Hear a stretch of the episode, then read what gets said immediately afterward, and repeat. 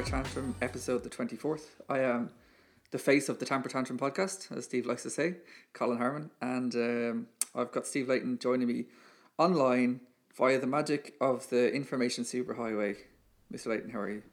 I am very good, thank you, Colin. Um, I'm sure a lot better than you. Are you jet lagged at all? Uh, um, I don't know. I kind of, I thought I was getting away with it yesterday. I arrived back in Dublin about nine o'clock on Saturday night.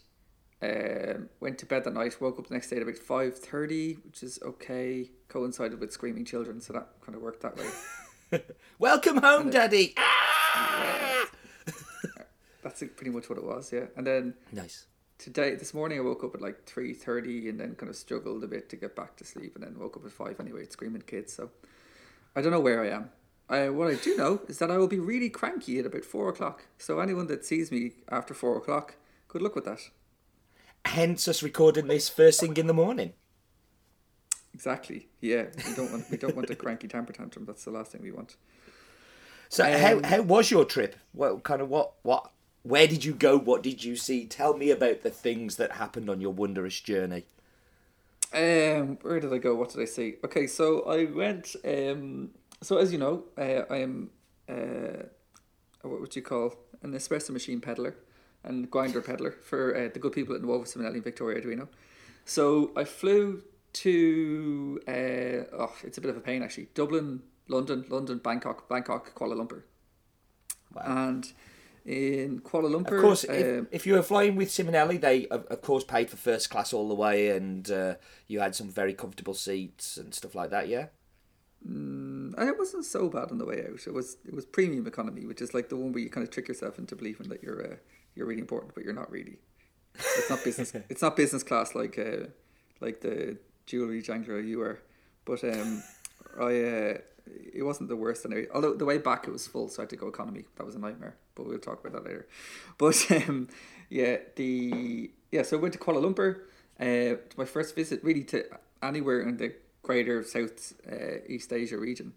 Um, Kuala Lumpur was, was, was pretty cool. We were hosted by Dan Coffee, um, which uh, they're building a new training center and um, they have their uh, what's going to be their roastery there. Really interesting company run by a guy called Dan, who is used to sell like music equipment like keyboards and synthesizers and uh, stuff like that. And so their their tech setup was incredible, like really really cool.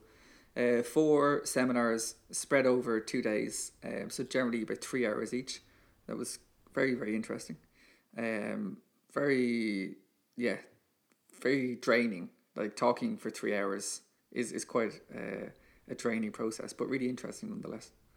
Well, you only normally talk in fifteen minute segments, don't you? So it must be quite Exactly. unusual for you to Fort- do so long. Well, 14 and a half minutes, Steve. You always leave that. You always leave 30 seconds there at the end. But um, yeah, uh, KL was nice. Like you call it KL when you're a local. Yeah, it's KL. So Oh, okay, nice. I had to drive. Had to drive around. Yeah, but the weird thing actually from their coffee scene, I didn't really get to see as many coffee places as I wanted to see.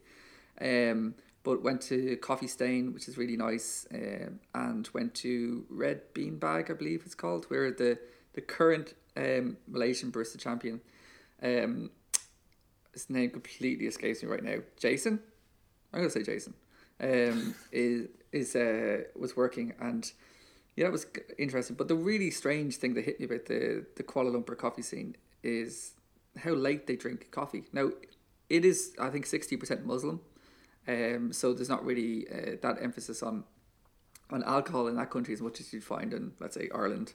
Um, so that might drive it, but I, I think from what I could understand, it's actually the Chinese population that that drive this late night coffee drinking. So when you go to the shopping malls at night time, which is where people tend to to uh, gather uh, because of the air conditioning, um, it's uh, it's t- ten o'clock at night and the coffee shops are absolutely rammed, Wow. Wow. which is really odd. It's one of those things that we encounter here all the time. Like, should we open late? And customers always say, "Oh yeah, you should open late. You should open late. It'd be great." But actually, I'm not sure it ever is because if it, w- if it would be great, then somebody would have done it already. And anyone that's tried that I know of just dies on their arse trying to sell coffee after four o'clock. So what's the culture in the morning? I mean, is it is it still a strong culture for coffee in the mornings as well, or is it, it like is it just It is, moved to the afternoon? There are two Evenings. distinct two very very distinct coffee cultures uh, in Kuala Lumpur, and and I, when I say distinct, I mean distinct as in like the difference between taxi driving and Formula One. You know what I mean? Like it's they're the same thing, but they're not the same thing at all. And the local one involves mixing um, like robusta coffee with condensed milk, um, spices, um, margarine, which is really odd. Uh, margarine seems to play a big role in the local cuisine as well, which is something I couldn't really get my head around. But yeah, that was that's kind of that's done. It's very cheap. And yeah. then at the other end of the scale, you got the places that are trying to focus on specialty. Now, what's definitely happening is that like um, Proaster, definitely that Dan, I think is a wholesaler there for in, in Malaysia, are starting to roll out small machines. And I think this is something you see in Korea a lot as well, from what I understand. A lot of small roasteries within cafes. Uh, and he sells them green coffee as well. So he kind of, as well as roasting coffee themselves and distributing um, Italian coffee blends. So it's that that kind of side especially is, is starting off people doing small batches I know, I know from, from Korea there was the there was the big push on those those kind of I forget uh, I have got Chemex in my head but I don't know whether that's correct but it, they had these like in that they were just a built-in unit that roasted coffee and it's got the scales on the top you weighed it out and like it was for in-store roasting and it suppressed lots of the smoke coming out of it so it was very easy to put in and that that was I think that was Korean and I think there was a big push on that about yeah. Oh, five years ago um, for those kind of machines to be out there. So uh, that, that's interesting that there's other people doing similar things. Yeah, like Proaster, I believe, is Taiwanese. I'm, i might be wrong about that. Um, but um, yeah, they seem to be um, to be growing fast. Uh, We're awesome at the research, I... aren't we? We think it's from here. I don't know what it's called. We've nailed the research for these podcasts. Yeah, seriously. But they, uh, yeah, that seems to be um, something that's growing a little bit. But yeah, really, really wonderful uh, country. Really enjoyed it. Um, I definitely want to get out and see a lot more. I've always wanted to go see Penang, which is a, a an island outside of um, uh, Kuala Lumpur. But yeah, really enjoyed it. Um, a great city and, and a good place to visit. So fantastic. After that, and from there you went to uh, Jakarta. Um, Jakarta was I, I, didn't really know what to expect from uh, from Jakarta, and um, yeah, Jakarta was intense. Like you're you're talking like um, I think it's like Indonesia is the fourth largest country by population in the world.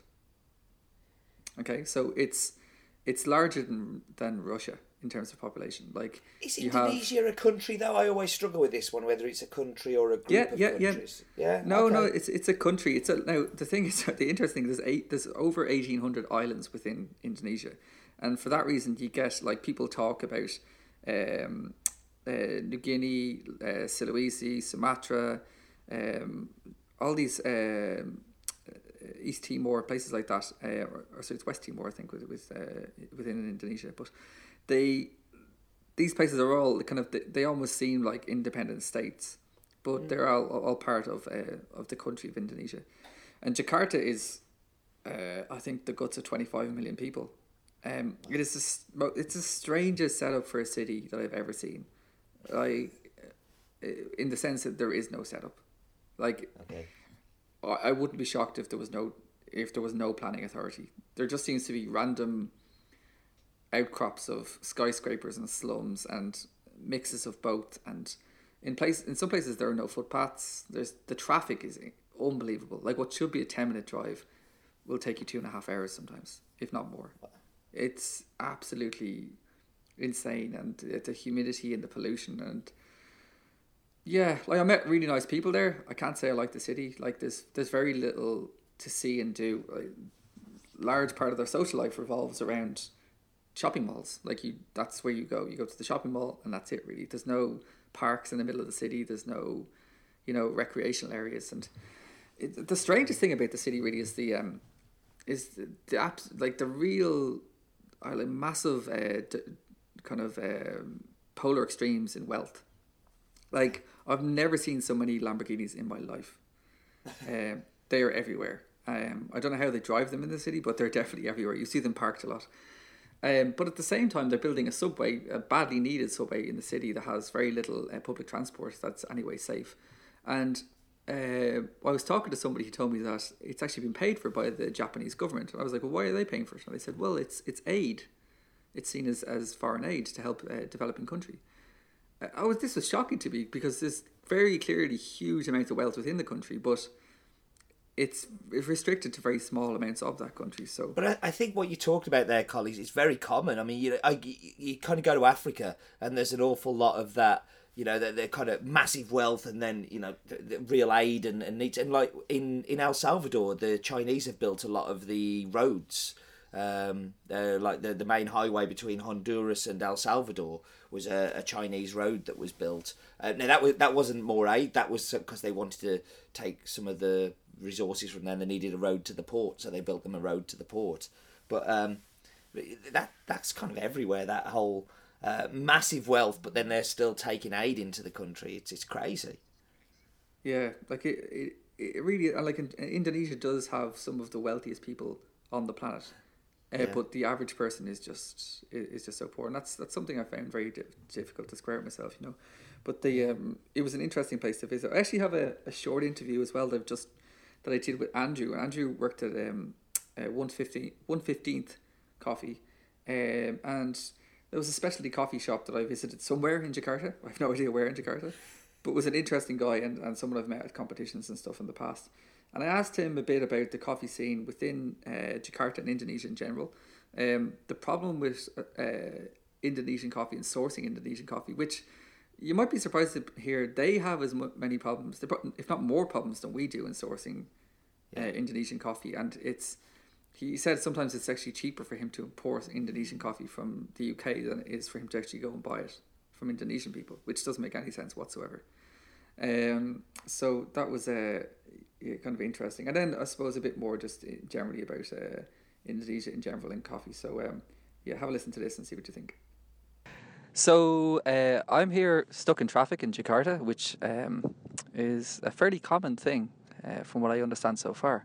And uh, I think it's a, a good opportunity to uh, introduce you all to somebody that uh, I've met in Jakarta and has been um, quite an inspiring person to talk to about Indonesia and the coffee scene here. So, why don't you introduce yourself, Andrew? Hi, I'm Andrew. Uh, I run Morph Coffee. We've been set up for two years now, and I think we're we can claim to be one of the uh, pioneers for specialty coffee in this in the area, uh, or in the country. Sorry, um, yeah. And okay, so from an outside perspective, um, Jakarta is a is a colossal city. I think it's maybe the fourth biggest in the world. I think is that correct? He doesn't know. Okay, I'm going to make that stat up. So roughly 25 million people, as far as I understand. Uh, huge amounts of traffic. How is uh, the consumption of coffee overall in the city, and in general, what what is the specialty coffee scene like? Consumption in of coffee in the city is very high, but most of it is um, instant or uh, soluble base. Um, what we've still what we are trying to do is to shift people over from uh, that uh, that beverage to to something that is uh, how do you put this? Uh, that is of high quality. Um, it we're still teething. It's it's hard. It's because um, the, the population is used to the bitter beverages uh, of uh, robusta based soluble coffee. So um, how many cafes in, in Jakarta do you think are doing specialty coffee? Like, is it 5, 10, 20, 100? Uh, I think we have we've been a number of hundreds, I would say, but not all are true specialty coffees. They think they, how do you put this politically correct? Uh, they're trying to do it. They're trying to, to, to, to get there, but the I think the the, the missing link is is the connection with the customer. Mm-hmm. Um, as long as I feel that as long as you are able to explain to the customer that what you're trying to achieve, eventually they will understand, and they will want to grow with you. Yeah. So. Uh, I think uh, Indonesian coffee is um, definitely in the top three produ- producers in the world in terms of uh, top four. There we go. Uh, in terms of uh, quantity, um, but the perception out there is that uh, it tends to be very difficult to engage with small producers or even with small lots and to get different processing methods. Um, and the system is set up for mass market. Do you see that changing in any way in Indonesia in the next few years? Uh, I think with more and more um, cooperatives starting to um, um, catch, uh, get the ball rolling here, uh, it will go ahead. But I think the missing link is still the education and the the empowerment of knowledge for the farmers because they still do not know what to do or how to do um, certain processes to improve their crop to that next level. I really think that with um, knowledge that people can bring from uh, industries uh, from in South, in South or Central America, and we can cross apply to situations here. Uh, I believe that uh, there is room for huge growth. One of the advantages that uh, Indonesia seems to have uh, with regard to uh, harvesting coffee is that it, it's harvested. Um, the harvest period is happens over a long period of time. can you talk us through how that happens in Indonesia and how you have almost a continuous supply? Uh, because of the global warming, um, between the three or between the entire archipelago, so the harvest season starts uh, early in the year for Sumatra, and then as it goes proceeds through the year, it it heads westwards, so through Java and then through Sulawesi and Papua Papua Papua uh, Papua slash Papua New Guinea. Um, uh, it ends in September, October, so we almost have a seven to ten month window of, of harvest.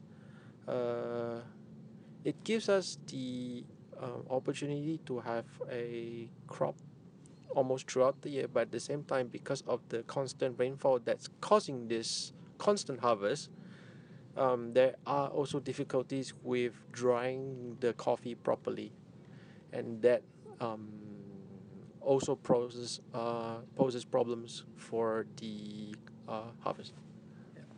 So, do you see um, the, a bright future for uh, farming of coffee in in uh, Indonesia in general, or uh, do you think um, that uh, things will stay the same in future years? I think it will um, move move forward slowly, but because coffee is still treated as a commodity in this country. The um, the amount of effort we need to put in to um, give the farmer the knowledge and the uh, advantage of growing um, coffee to a higher standard versus uh, what is what they treat as normal and then selling to a, a volume based trader um, is the key to the difference and uh, unfortunately uh, there are a lot of so-called predators in the farming industry where they uh, if you are your crop uh, crop is semi-successful, they will lend you money, but in return, their interest rates are very high, and then they will bind you into um, nasty uh, consequences. I guess you could put it something like that. I, am sure you see this throughout the world. It's where um, uh, uh, they, they need to lend money to, to ahead so that they can crop their crop can can succeed. But unfortunately, the money lenders aren't very um, uh, ethical. Yeah, yeah. Okay, well, thank you very much for your time. It's been a pleasure to be here in Jakarta, and uh, I hope to find my way back here in the future. Um, so this is Colin Harmon signing off on the streets of Jakarta for Tamper Tantrum. Okay, so uh, yeah, that was Andrew who, um, yeah, from 115th Coffee, I must explain, uh, Morph Coffee is the roastery that's born out of 115th Coffee, which is a coffee shop. So um, Andrew actually represents the roastery side of... Um, Morph have been sponsors of uh, the All Stars as well, haven't they, I think, at some point? Yeah, yeah, I believe so, yeah. I uh, seem to re- I seem to remember thanking Morph uh, several times during host uh, last time. You've thanked a lot of people at this stage, haven't you? I have, I have. I do like to give it up for many people, uh, but Morph stuck in my head because I, I have a little image of Morph, the Clay character that nobody else outside the UK will have any idea what I'm talking about. Oh so. yeah, Yeah. yeah, yeah. I remember you saying this before. Yeah, yeah. Yeah. Um, interestingly, they do have. A, you come in. It's a specialty coffee shop that looks like you know a really nice specialty coffee shop and a big, huge space, lots of light. Um, but what makes it interesting is you get there and they have maybe three or four Indonesian coffees on the menu, and that's not really something you see No. uh, in a lot of specialty places. But um, it's interesting to to see uh, see it happen there, and there's various reasons why we don't see that. And, and Indonesia is kind of like it's the ugly sister of the specialty coffee world. Like it's barely tolerated by some places. There's not really much engagement with it. Do you know what though, Carl? I kind of, I, I, it drives me crazy because like I, like I do like Sumatra. Like it's, it's, I'm going to focus on Sumatra because Sumatra for me is like the, the where the best coffee from Indonesia comes from, in my opinion. There's some other islands, but I really do like Sumatra, and it's one of our biggest selling coffees on the website. And it's because it's that it's what people expect from coffee. It's that gateway into the world that we all enjoy. Um, and like I, I think Indonesia has so much potential. Like um, there, I've had some amazing uh, Indonesians and amazing Indonesians that people won't even taste. They won't even give it the chance to be amazing. Um, yeah, uh, sorry, I'll get off that soapbox. No, it makes sense. Like, well, the, the thing is that there's the, for it is the fourth largest producer of coffee, and there seems to be very little. Like, there's a desire to do something better in Brazil. Uh, like, I think the strides Colombia has made in the last few years have been incredible. Now they had, they had a better place to start with in the first place, um, but uh, like, there's there's no there's no desire to go to Indonesia. And even I remember talking to you last year, and you were saying that uh, you'd love to go to Indonesia and engage. And my first reaction was, why would you want to do that? But then you realise the potential that's there, and like what Andrew spoke about, having essentially an eight month harvest period is is is quite an opportunity for that country, but also like because it, it spreads it spreads so far from east to west, like that they managed to to uh, to to um to have that, but. And I don't want this to sound disparaging. Like I don't want to sound like you know, like I'm. I, but I think if you give, there's that saying: if you give a monkey a typewriter, eventually he will produce a you know a, a wonderful novel. And and there's that much coffee in Indonesia that to rule it out, saying oh no, it's all bad, it's all woody, it's all baggy, it's all old, it's all terrible. When there's that much coffee there, and there's that crop cycle, and there's so much production, there's got to be good coffees there. There's no, oh, there isn't. There has to be, just by the law of averages, that somebody somewhere has done a good job. Now, the consistency is a massive problem with it, but there, there, there just has to be. It just, yeah. Yeah, like I think the a, big part of the reason is I expected to get there and to meet farmers or meet people that engage with farmers, and it's like a get a small little micro, and it's just not happening. Um, and like eh, from what I could, most people are just completely, uh, and, like reluctant to even try and, and start that relationship. Or, or when I suggested that we could somehow come back, um, and, and see if we could build up some relationships with farmers. And it was everybody was just like, nah, don't try, it won't happen. They're not going to talk to you. Um, so I'm not sure if it's going to change from that perspective. Like the processing in Indonesia is is the challenge, Yeah. uh, and there's many reasons for that. Um, like I looked quite a bit into um, the wet hulling process and how that affects um, the coffee in Indonesia and the taste profile that you get from Indonesia. So, like I think like wet hulling as distinct like most people confuse this with wet processing wet processing is when is the like the wash process that we all know and love that you get in kenya and in central america south america whatever and that's fine but wet hulling is is, is very different um the they call it locally i hadn't heard this they call it locally giling basah have you heard this phrase before I have not. Okay, so this is what they call it locally. And what happens is that they everything is like pulped, you know, water fermented overnight. But then, when it comes to the drying period, like um, so it, when it comes to the drying period, like in Central America, that drying period takes usually what twenty to forty days. Usually, would that be fair to say?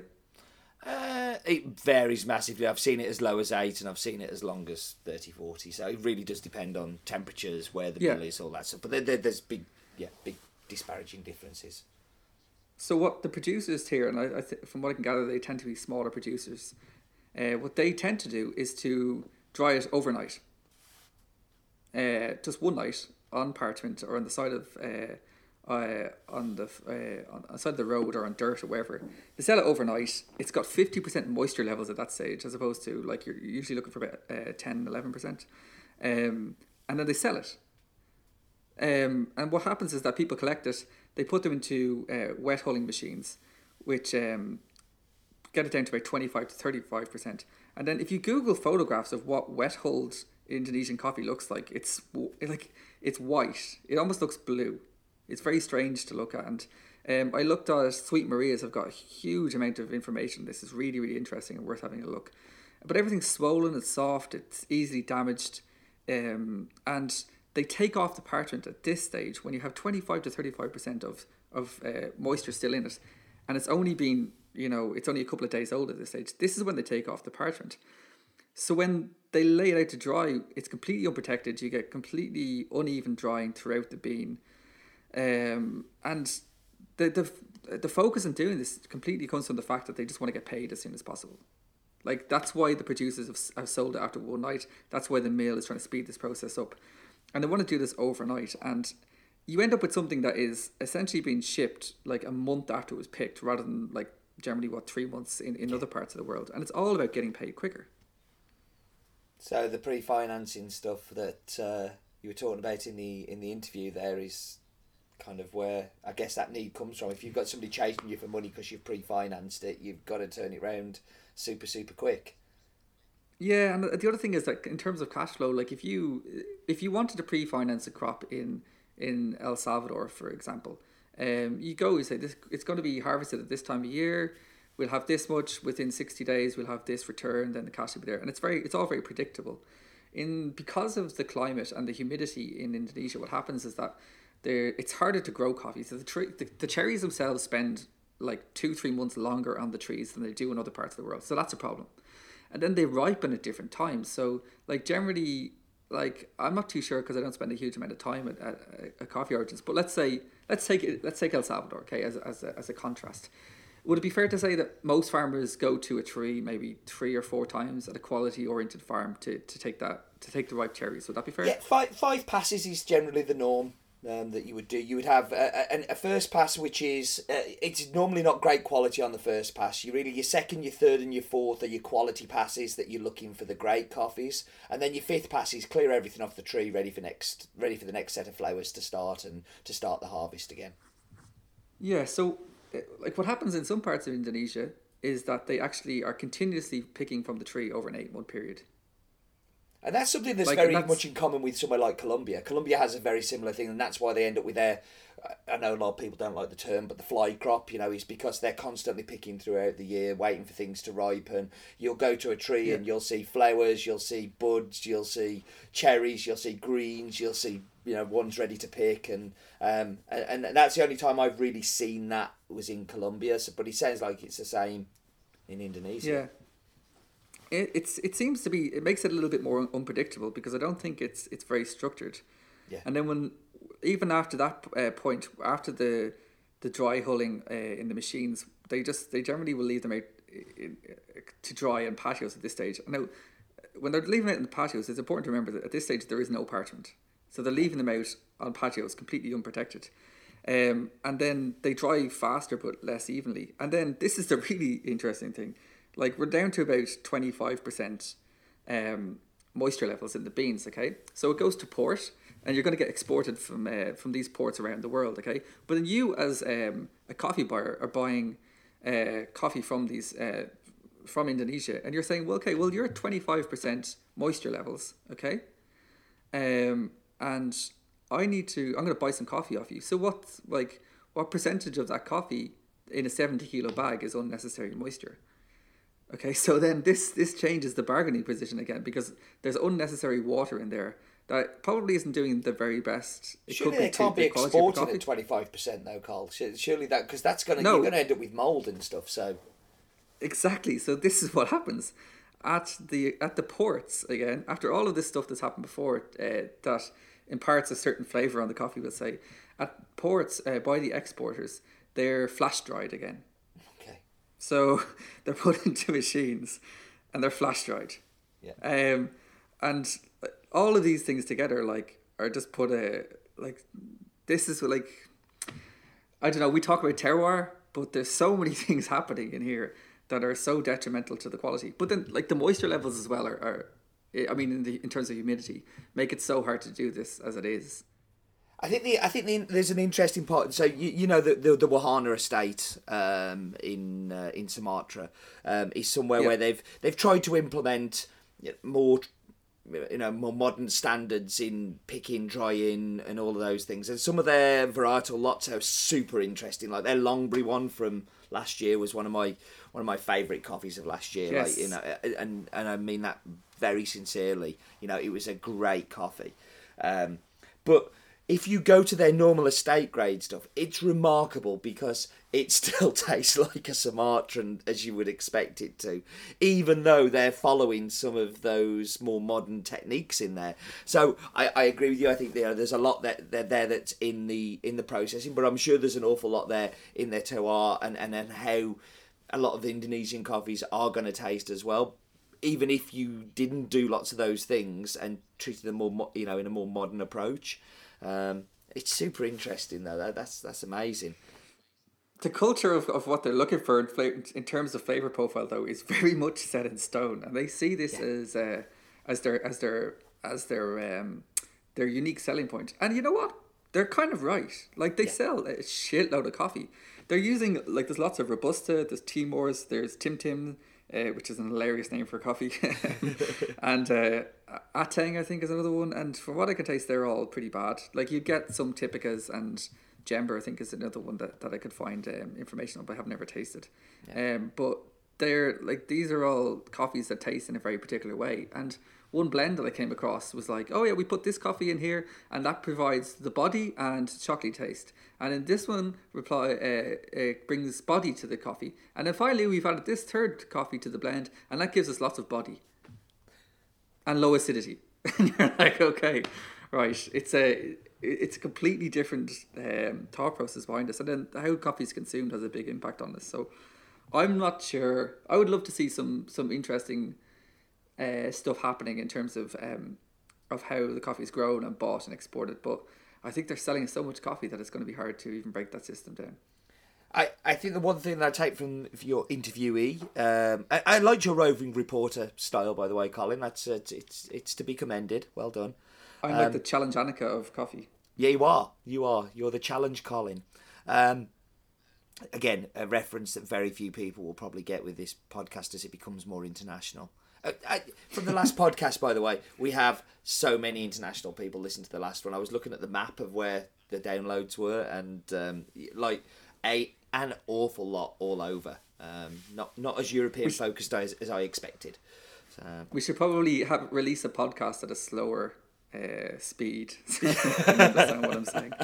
I apologise to everyone. I thought the interesting part from the from the interview was that the problems he was talking about is like you know high soluble market um, that introducing specialties been challenging and there's, there's you know problems with that um, the problems with pre-financing for, for for the producers and how you know that there's people that are not acting in a particularly ethical way um, just sounds like every coffee drinking and every coffee producing country I've talked to, and our problems are not so different to each other's. Yeah, I think you get this at retail level as well. Like you get the amount of places I go to where people go, "Oh, well, it's difficult for us here because the consumer isn't that well educated, and they just want really, uh, you know, tall vanilla mocha chocolates, whatever they're called, yeah. and they don't get specialty coffee, so we don't have it as easy as you have it." And it's like, "Oh, fuck off. Like it's there's so many challenges that we all have that yes. that are across the across the uh, kind of the spectrum. So yeah.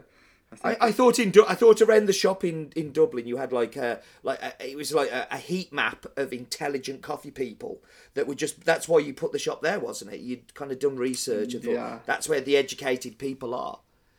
No, like a, yeah, I wish like it's it's always about about building trust. That's everything. Like when we opened our new shop, which is our only shop now, but the, the shop on Grand Canal Street, before we closed the shop at the Twisted Pepper, um, all the staff wanted to come and work at the, the new shop. And then when they got there, they realized they had to, it was a brand new audience who didn't give a damn who we were.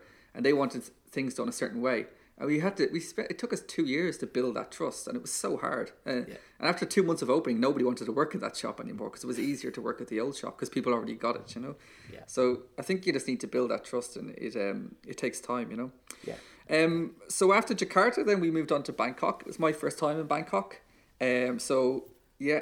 I am. I am so envious. Like I would love to go to Bangkok. I've heard so many amazing things about like the the food, the culture, the nightlife. Like I would love to go to Bangkok so much. Yeah, I kind of um, unwillingly uh, jumped on board the Jakarta diet uh, before I left Jakarta, so uh, I wasn't feeling very well for about three days, so that kind of knocked me for a bit. But Bangkok, um, I'm gonna say that like the people that I met in Bangkok were really nice.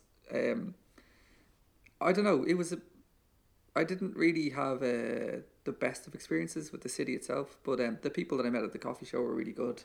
And uh, I mean, it's a massive city, so you're only going to see so much in two two days. But mm. yeah, it was um, an interesting part of the world, uh, nonetheless. I was at the um, uh, the Thai Barista Championships, which was held at a, a five and one kind of. I'm not even going to say food expo because it was they were selling teddy bears and sunglasses and stuff there as well but definitely an industry, a specialty industry that's that's just starting off. Mm. Um, and uh, although in saying that, they're quite a well organized competition, a high standard, and, and lots of people there. Um, and yeah, I think um, Thailand seems to be somewhere that I think we're going to see more competitiveness on the international stage in terms of specialty coffee, like with barista competitions and cupping and all that kind of stuff. There seems to be quite a, a large scene growing there. So I did uh, an interview, a short interview um, uh, as part of my roving reporter job here. Uh, with Fiona um, from K2 Coffee, who I think uh, anyone that's out there that's involved in any way with WCE will know and love. Um, so she was very um, she was very good to give me her time because she was right in the middle of trying to stage manage uh, the the show and also um, be a head judge and also run the K two stand and also try to help me do a presentation and stuff. Isn't she also? Is she's a WCE judge, isn't she? Yeah, yeah. Did she, she talk yeah. to you after last week, last podcast? right, yeah. Uh, I don't think she'd heard it actually. Yeah, so maybe not. Yeah, no, I don't. I don't know. I don't think we said anything bad. I have no, nothing but. Honestly, I, I, I yeah. I, well, we'll get onto that later. We'll get into that. Let, let, yeah. Let's let, let's listen to uh, let's listen to this uh, this piece, your roving reporter piece. So uh, right now I'm um, at the Thai Barista Championships uh, in uh, Bangkok, and um, I'm speaking to somebody here who's, uh, to me, looks like has been organising everything that's happening at the show uh, and is doing a wonderful job uh, doing it. So, uh, why don't you introduce yourself uh, to everybody? Hi, I am Sutini. My English name is Fiona. I'm working for the Barista Association of Thailand, and also I'm also one of the WCE sensory judge. Yep. So yes, I'm organizing pretty much everything on the stage right now. Cool. Um, so, as far as the Thai Barista Championships are concerned, um, how long have they been going, and uh, how uh, how are they progressing over the years? Do you see them becoming more successful and more competitive as the years go by? Uh, yep, we have been sending uh, the Barista to the World Barista Championship about seven years already. So this is like our eight. Yep, and of course I have seen a lot of improvement. I mean, like the I have been before I'm helping the, the, the association I was judging before and I see a lot of improvement in terms of barista, coffee knowledge and the quality of the coffee.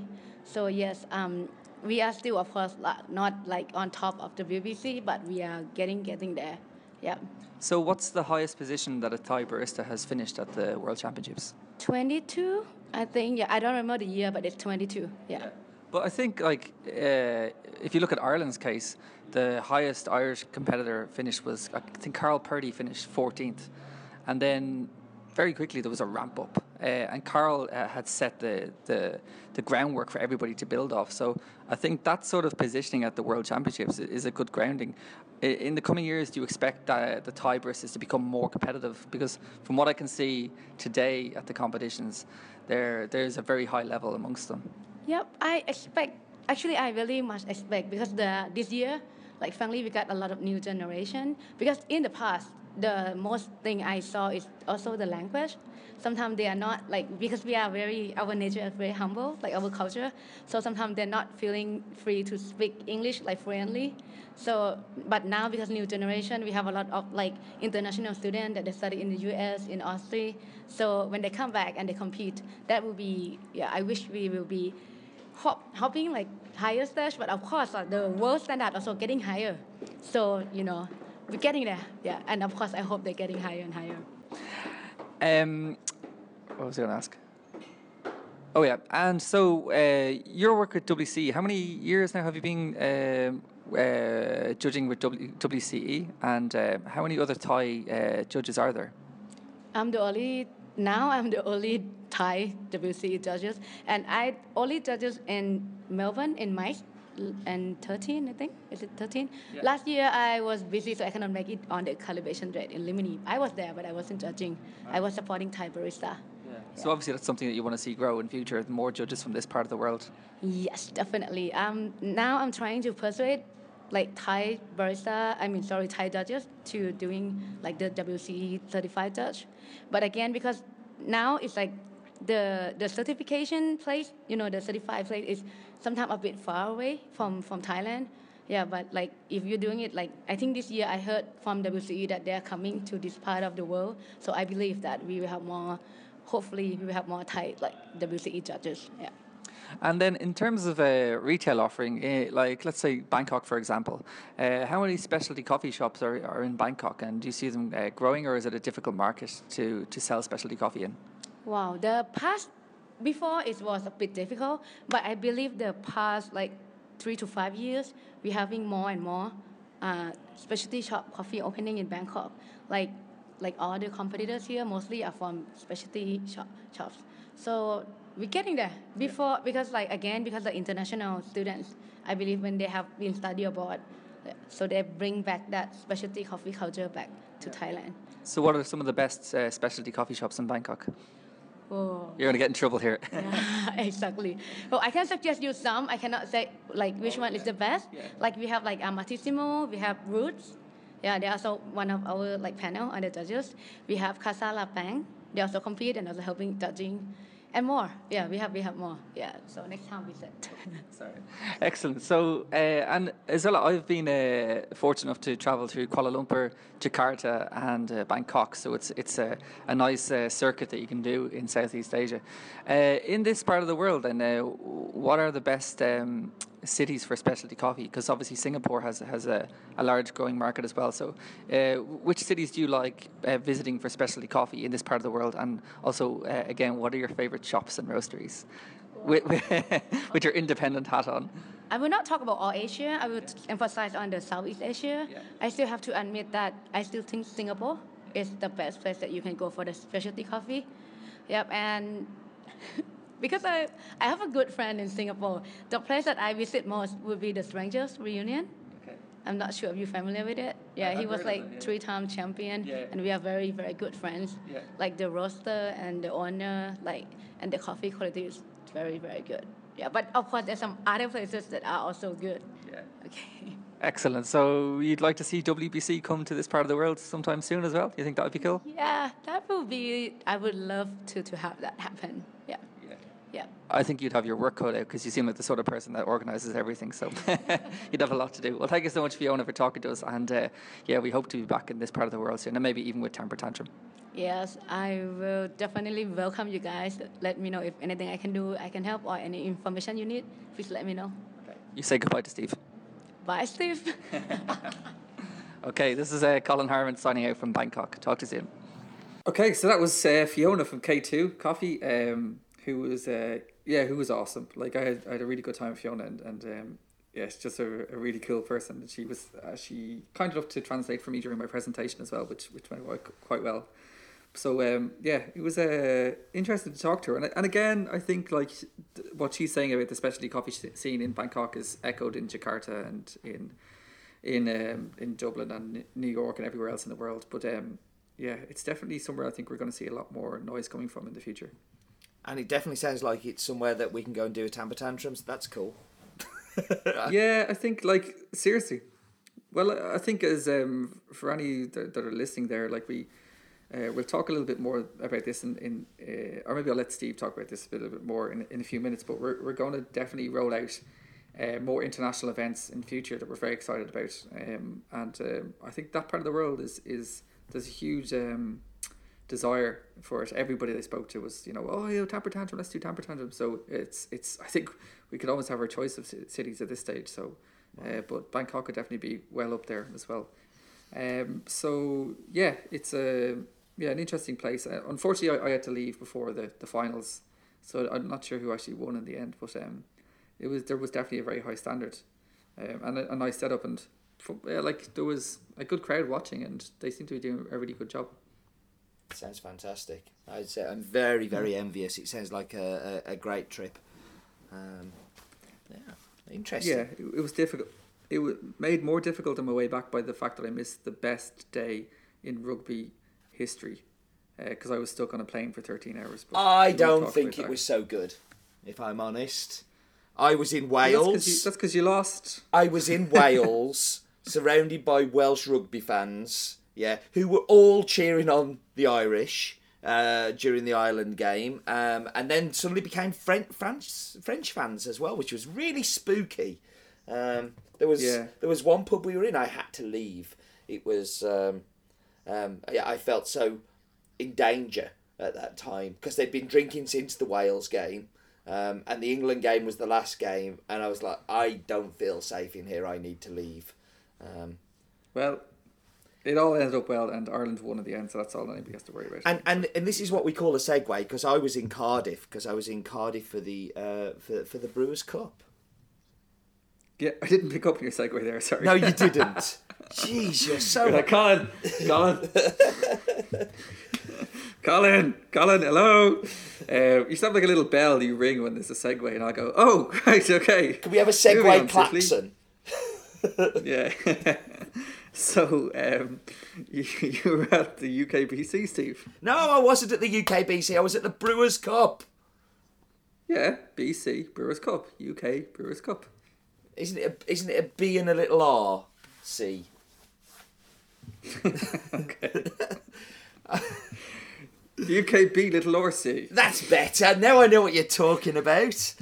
Um, and how did that go for you? Yeah, after slagging the competition off uh, last week with Nick, kind of saying it was a geisha show, um, I turned up you to rocked it. up with a geisha. Rocked up with a geisha. yeah, yeah, and it still didn't work for me. What's that about? Oh, I, the... I bought Bonwins instead. Like, oh, there you go. Jeez. Honestly, I wish somebody would tell me what this industrial judges complex is and what they're looking for each time. Honestly, I'm looking for a bit of paper somewhere. So on, on Saturday, yeah, you would have to pick the time when geisha suddenly become unpopular to rock up with a geisha. It's worse than my barista beard, I think. I nearly lost my temper on uh, on Saturday uh, because somebody came up to me and said, "Oh well, you'll win because you're the national coordinator." And I was like, "Geez, well, I didn't do a very good job with Dale, did I?" So like, how am I going?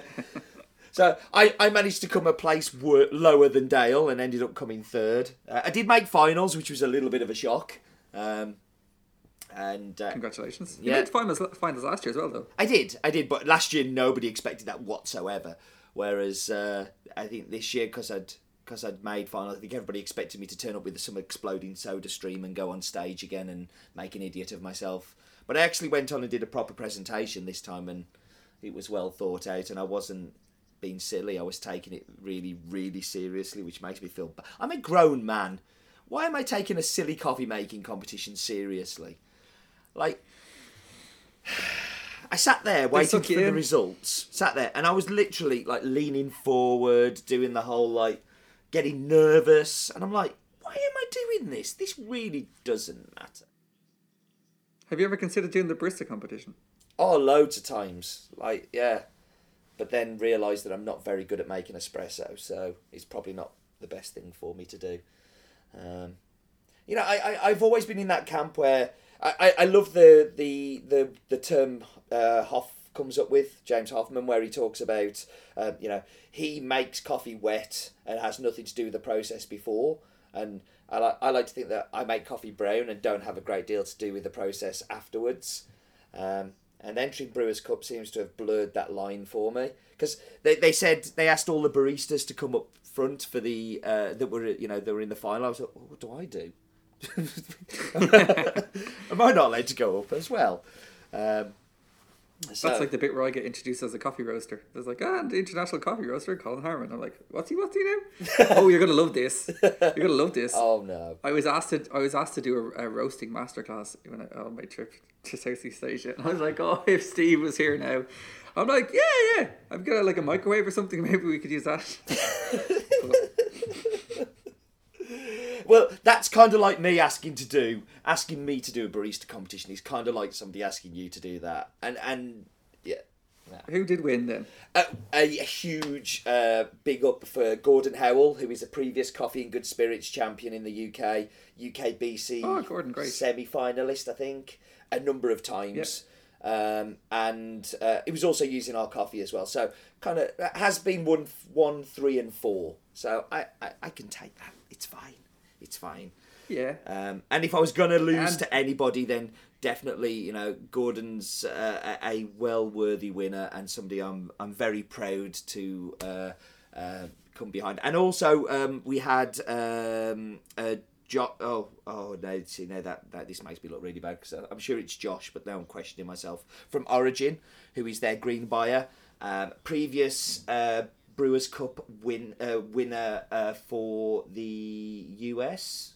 I'm probably just completely making myself look an idiot now, but I know he competed in uh, Melbourne uh, for another country, but now lives and works in the UK and competed in the UK's and came second. So people who've been to World Finals, I came behind in a coffee making competition. So I can live with. It's pretty good. It's pretty good. I, would be looking for all the solace I can in the whole thing. Like the whole journey from Cardiff yesterday, I was trying to think of ways that I could make myself feel better about it because I felt sad. It was horrible. Like it was. It's yeah. not. Yeah.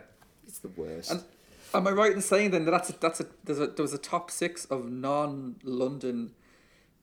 I'll say baristas. No, no, we had, we, we had two uh, from um, uh, Prufrock. Uh, two of Jeremy's uh, baristas uh, were also in there, um, uh, but they were uh, so they were they were fifth, fifth and sixth. sixth yes, yeah, yeah. Because do you remember a time not so long ago when there was a it was a huge concern in, in the UK uh, specialty coffee scene that they couldn't get baristas in London to compete. Yeah. So York, Cornwall, Stafford, Edinburgh, and then two from London. So which ties in nicely with the conversation we are having before about there's no um, perfect storm for making specialty coffee that it, it, can really happen anywhere. Oh, and if you go to Gordon's shop, uh, Harlequin in in York, um, there are two floors. Upstairs, I believe. Yeah. Yeah. Well, yeah. There are, it is upstairs. So the first floor is a tea room, and you go in there, and there's old ladies having their afternoon tea their sandwiches, their cup of tea, a, a, very traditional tea room. You have the attic upstairs, which is much more aimed at like Gordon's dream of bringing specialty coffee to the to the masses, uh, but also introducing wine and beer um, with the coffee offering as well. Has a very slick. Uh, opens in some evenings as well for the for the beer and wine side. Has the best gin collection in the world. Um, but like this is a guy that is in. He's that's on the third floor you know, it could be third floor espresso. Really could be. Could um, be. But um, like so, you've got this like really traditional tea room, which is where they started from. They were able to build enough momentum and people coming in drinking the coffee to open the upstairs part of it. Now, that's that's phenomenal to be able to do that in yeah. somewhere like York, which is a high tourist town. This is the biggest problem there is there's a lot of tourism, um, so people come and go, and people know yeah, pretty much that tea thing is a big part. You've got Betty's of uh, Harrogate, so Taylor's of Harrogate's store, which is a very afternoon tea kind of place, um, as the competition.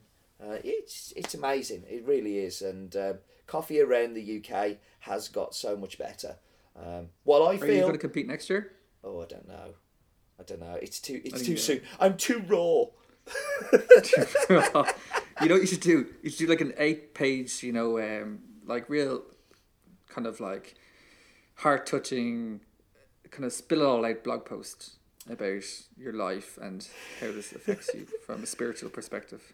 Do, do, do, the, well, I, will be honest. The main reason I'm actually thinking I probably won't is that I don't think you've ever like you've never said, "Oh, that was as good as I could do." You've always gone, "Oh, I could do something a little bit differently." But yesterday, I don't feel I could have done any more than what I did yesterday. Like I was, I came off and I thought I'd won, and I was the first up. I hadn't seen anybody. I was like, like, like I, but I was so happy with what I delivered. Yeah, you know, when you sit there, you think, right, I want to do this, this, this, this, and this. These are the things I want to do. These are the things I want to get across. I want to enjoy myself. I want to smile. I want to have fun. Um, I want to brew the coffee as well as I can. And I tasted them afterwards, and they were phenomenal. Like I was so happy with them. Um, so I don't know what else I can do to win. I don't know what else I can do to get those extra points to do it again. Um, but ah, you'll do it again. I'll make you do it again. I probably will because. Like, well, I mean, this co- the coffee that I used, I found on it turned up at the roastery on Wednesday. I'd built a whole other performance that I threw out the window because this coffee arrived and started again on Wednesday, and the coffee was just phenomenal. I was so happy. Um, yeah, but I, I don't think I will. I think uh, I think I'll just go back to MC, and it's much easier. It's, it's a lot less disappointing. Yeah. I always win. No, nobody, nobody scores you. oh, they do. They do. Trust me. So the other thing to consider about uh, next year and competing and all these sort of things is that uh, we're probably going to be a little bit more uh, tied up um, yes. with Tamper Tantrum next week. Why don't you um, why don't you uh, enlighten everybody about uh, what's going to happen? Sure. So so Tamper Tantrum um, uh, began as a podcast, as everybody knows, and and then we came up with that crazy idea, and I I, I, I give you all of the credit for it because it is it was you said we should do a live one, and we did some events. I mean, you blame me. I blame you.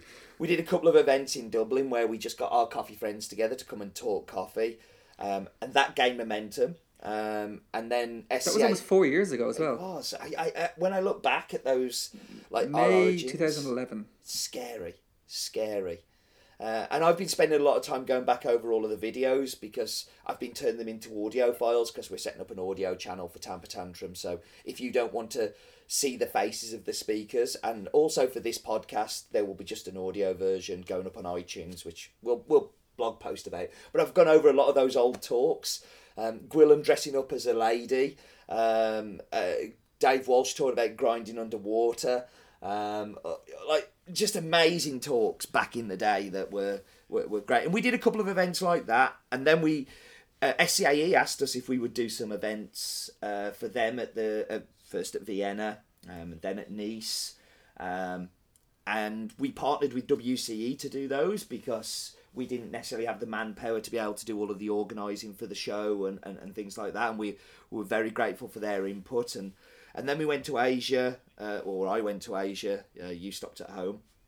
Again, we went to Manchester. You did. You went to Manchester. So I I, I got to go to uh, Busan, uh, Taipei, and uh, Shanghai, and you got to go to Manchester. Um, but we did the events there, and there was a massive pull, and that was again with WCE were, were great support and been amazing in helping us get to where we where we are now. But Manchester came along and we did that one too, and that was another great event where we got more content and videos have been going up. Rossi's went up last week. You should definitely go check that one out. Um, but now we're, we're we kind of found ourselves at a junction that um, we wanted to carry on that amazing work, and um, WCE have got a different vision and are going in a different direction with what they're doing.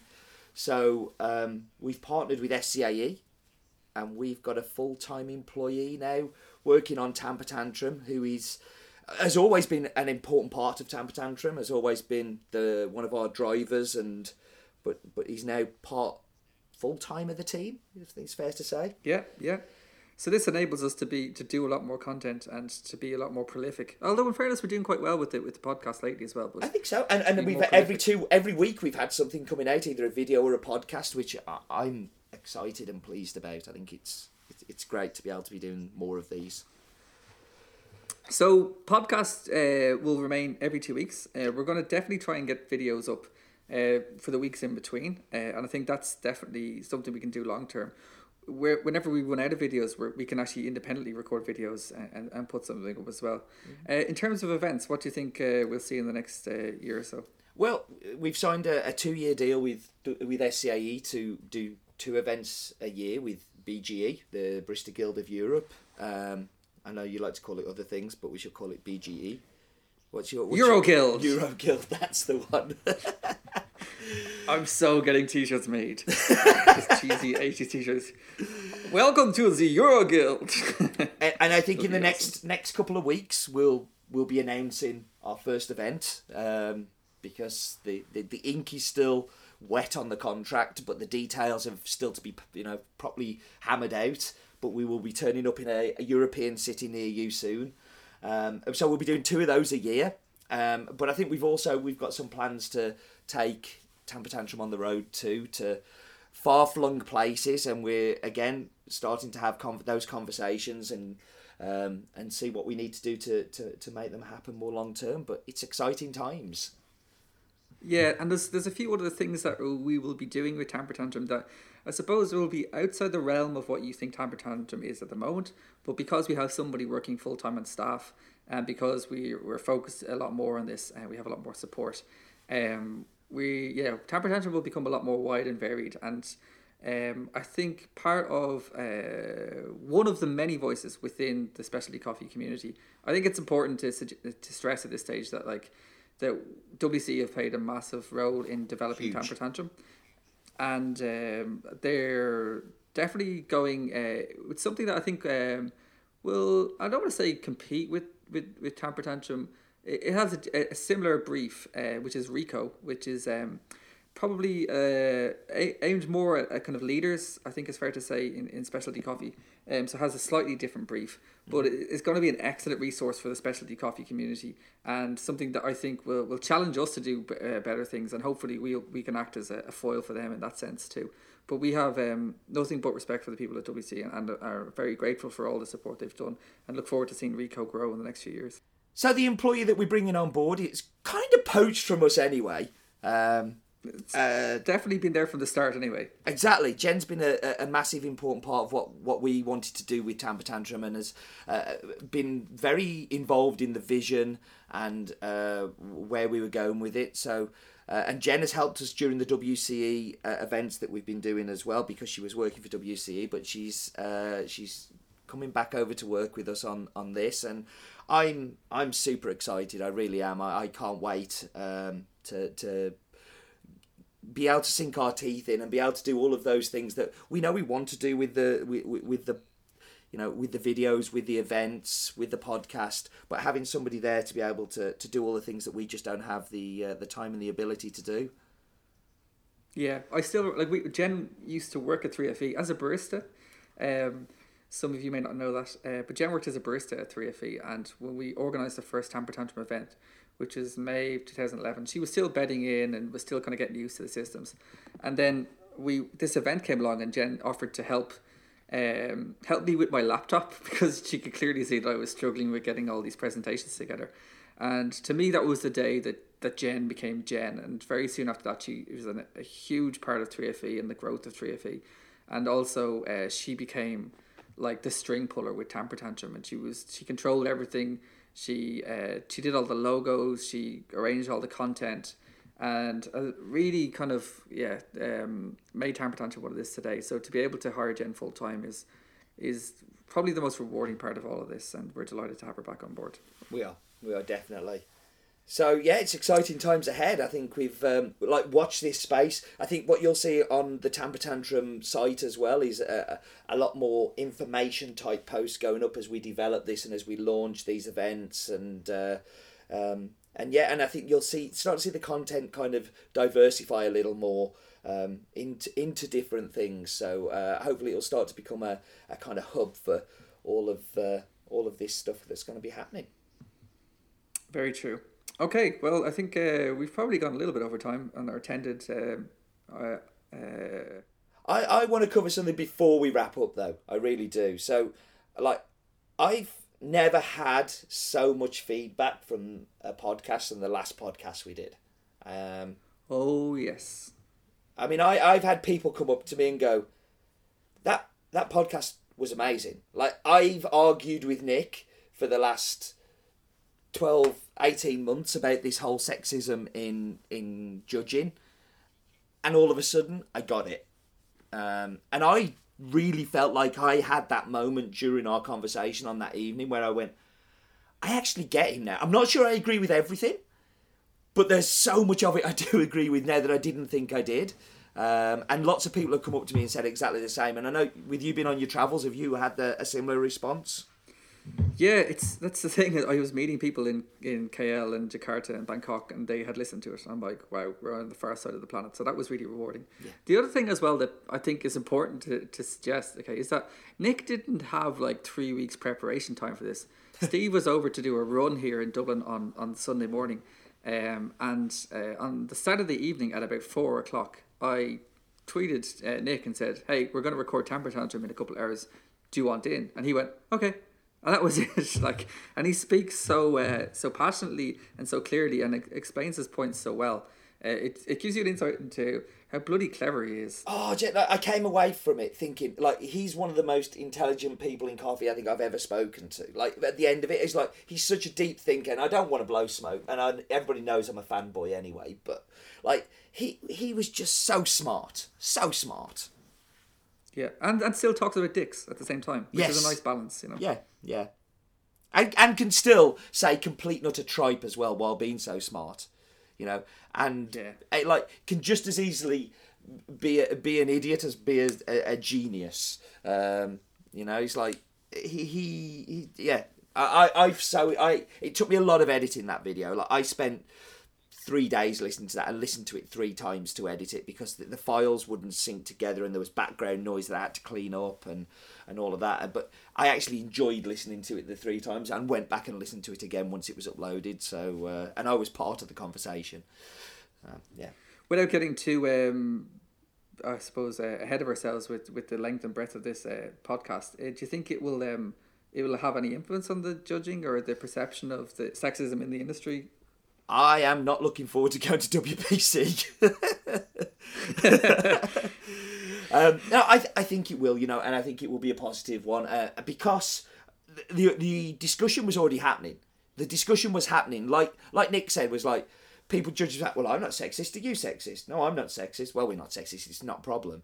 But because he explained it so eloquently and was able to talk about this isn't saying that judges are bad people and they're sexists. It could just as easily be about baristas with ginger hair. It could be about baristas that, you know, come from a certain country, that come from Thailand. It could be that they come from somewhere. Why do judges from why do baristas from Thailand always finish no, like twenty second I think was in the in the interview. Well, could it be because they're from Thailand? And that's where we expect them to finish. Why has Ireland consistently finished in semi-finals or finals for the past uh, seven, eight years? Well, could it be because you're from Ireland? You're going to say it's because you're awesome. I know you are, so I'll, I'll fill in the gap for you. But I, the argument changed for me when he had an opportunity to expand on it, um, and that yeah. that's what Tamper Tantrum is. It's a platform to expand the discussion. Um, so if you have a discussion that you'd like to expand, then please contact. Do yeah, but one just very briefly, one point that I, I regret not making, which I meant to say and it, it slipped out of my head, was that we within Tamper Tantrum we've run many events and we've always made a, a conscious effort to try and invite as many female speakers as possible. Yes, and generally everybody says yes straight away, and but I'd say of all the people that say no, like ninety percent of them are women. We've had a few uh, no's from women. I've had lots like of no's women... from women, but. um, but yeah, I think it's definitely something we should we should try to address uh, within Tamper Tantrum ourselves. And I think that we've um, we've always discussed that amongst ourselves. Um, so I, I think uh, more female speakers is definitely uh, a good thing that we can we can do play our own part in doing in the next few years. Agreed, agreed for sure. Right, are we done? Okay, you better get editing then. Um, so uh, yeah, thank you very much for listening, and um, we'll talk to you again in two weeks' time, and keep an eye out for the blog post as well, uh, and for all the other information and videos that be posted in the meantime. Definitely. And yeah, we'll talk to you soon. Goodbye, Steve. Over and out.